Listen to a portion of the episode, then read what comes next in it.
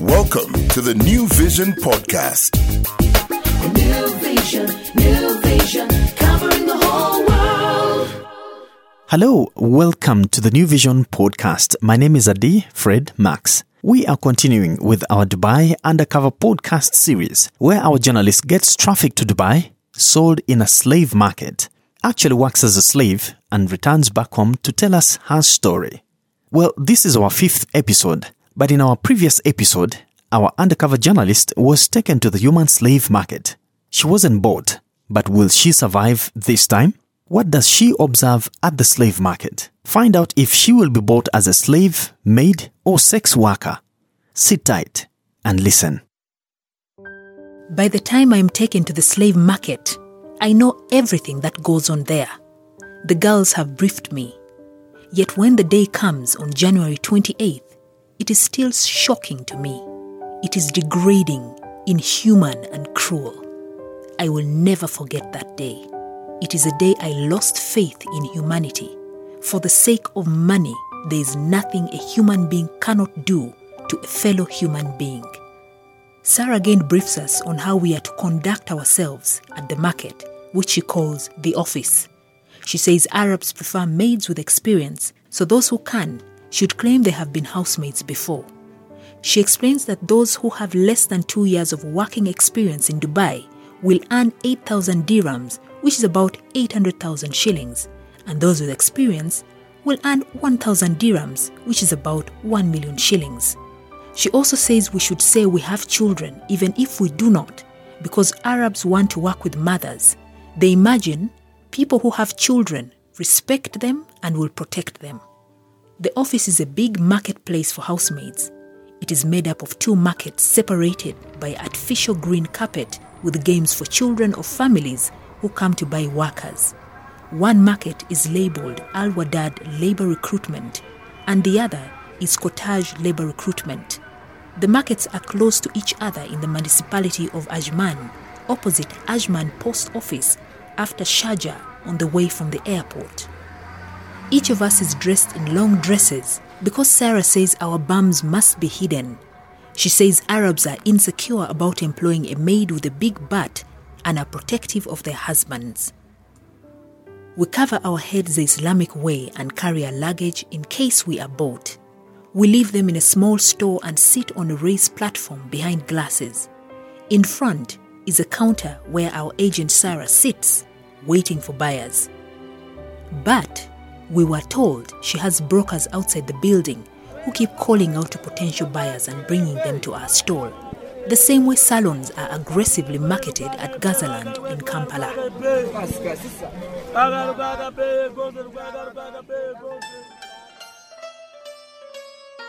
Sarah has many more maids than the ones at her home. The different groups meet at the market.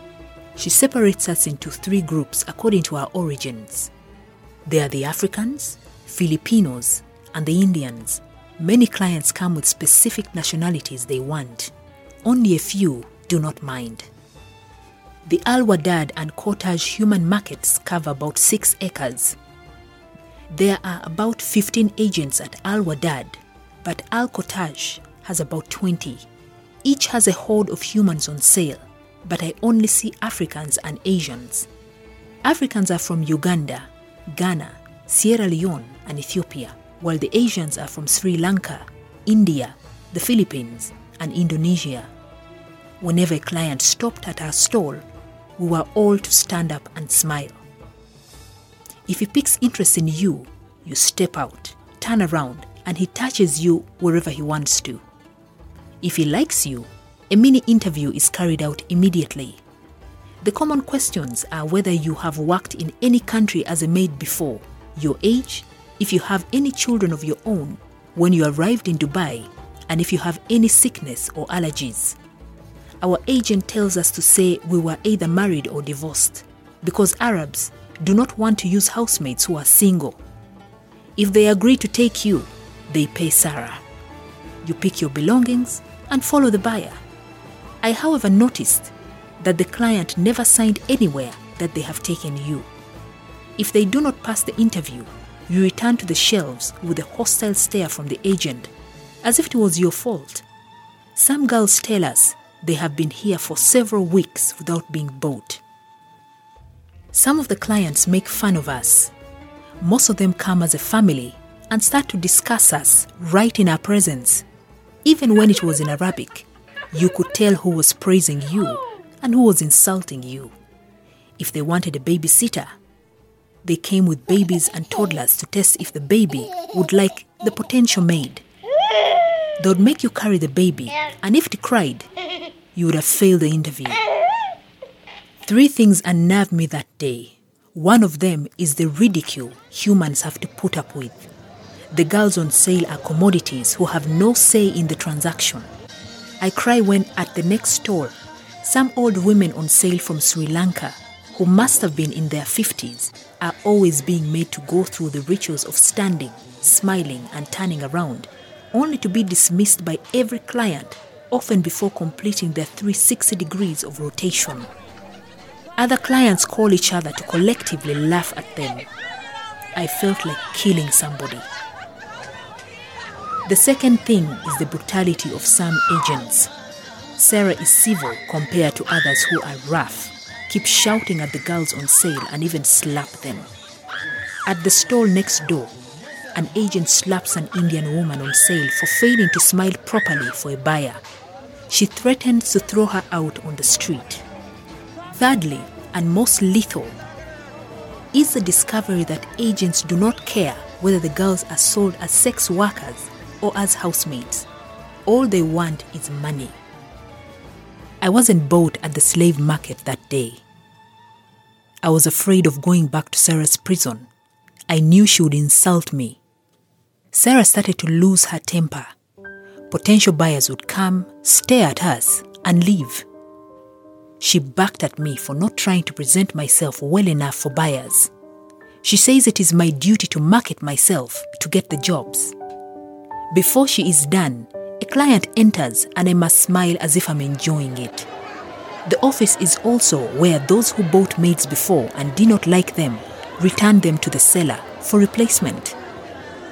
The Arabs return girls for flimsy reasons because they know housemaids are many anyway. They will either get a replacement and move on to another agent. It's like replacing a phone, a broken phone. We try as much as possible to talk to the girls who are being returned, but Sarah blocks access. She does not want us to know why she was returned. But it is traumatizing for the rest of us. Imagine being bought by someone who has just returned your colleague who is now crying. You're told to go and replace her when you know nothing about why she failed to work at that house. The Arab name for housemaid is kadama. You can't know for sure why a girl has been returned. They claim the kadama was lazy, dirty, stinky, hostile, did not smile for my children, wears makeup, among other reasons. Filipinos are the most expensive and most sought after because they are said to love children. I am told Arabs also like Ugandans because they are hardworking and speak good English. But they also say Ugandans love to rest, which is not acceptable with Arabs. I noticed that the decision to buy a slave is usually taken by the women. In fact, to stay longer in a home, you must impress the woman, even if the man is not impressed. Some of the buyers are whites, others are Indians, and yes, I saw a black couple or two trying to acquire slaves. We all gasp when a tough looking woman comes along with her man to our stall. She points at me and I step forward, praying to God not to be chosen. She makes me rotate three times and complains that my bums are too big. Nevertheless, she gestures that I go for an interview. I am so nervous that she tells me to calm down. During the interview, I realize that I might be impressing the woman instead. I do not think she would make a good boss. So when she asks me if I know how to look after a baby, I say no. I can feel Sarah behind me, almost bursting with anger. She repeats the question, and I tell her I do not like children at all. That is how I am returned to my shelf and eventually back to our prison home with Sarah breathing fire about how I was just consuming food without being bought. I try to explain that the woman looked cruel, but Sarah will not hear any of it. If I wanted a mother, she says, I should have remained home in Uganda. I am bought on the second day, early in the morning. It is about 8:30 when two women come in.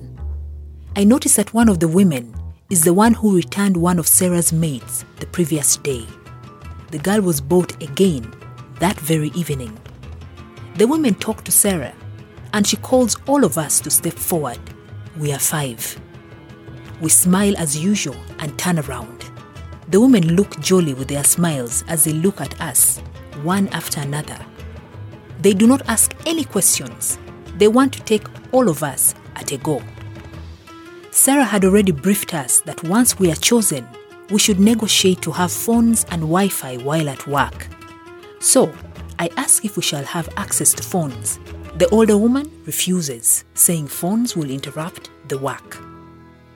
I say I will only be chatting in the night. The younger woman speaks to her in Arabic, and so does Sarah. I think they managed to convince her. So we are told to pick our luggage. Sarah also returns our passports. Finally, my first job, my final exit from the prison that is Sarah's house, and my passport. I can even leave the next day. I had enough for a full story. Sarah calls us aside and begs us to work hard in our new positions. She advises us to always smile, even if they abuse us, and to always make sure we do all the work we are given.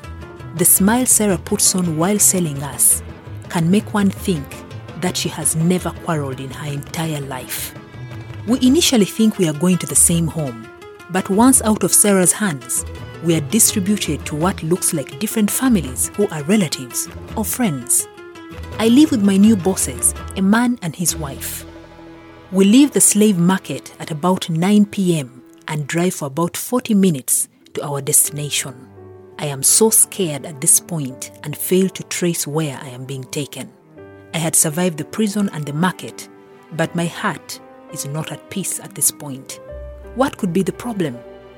Am I being taken for slaughter? Sex work? Were my bosses cruel? I decide to place everything in God's hands. Well, this brings us to the end of our fifth episode of the Dubai Undercover podcast series. The sixth episode will be out on Friday, so look out for it. But in the meantime, you can share this with your friends. Maybe they will learn one or two things. If you missed our previous episodes, please go to the New Vision website, which is www.newvision.co.ug forward slash podcasts. Till then, stay safe and God bless you. You've been listening to the New Vision Podcast. New Vision, New Vision.